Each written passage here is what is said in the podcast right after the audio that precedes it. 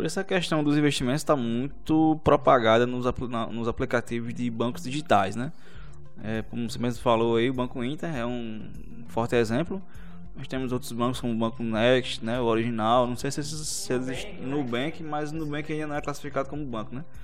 Eu acho que desses, acho que só o Inter e o original, né? O Banco Inter ele tem o nome de banco, mas ele não, não tá, ele não pode fazer todas as operações com o banco pode. Né? E o Nubank também não, né? Que ele é. Não, não é, é o Nubank, na verdade. É isso. O ele, ele se chama no pagamento, se eu não me engano. É, isso. É. Não tem algumas atribuições de banco. Exato.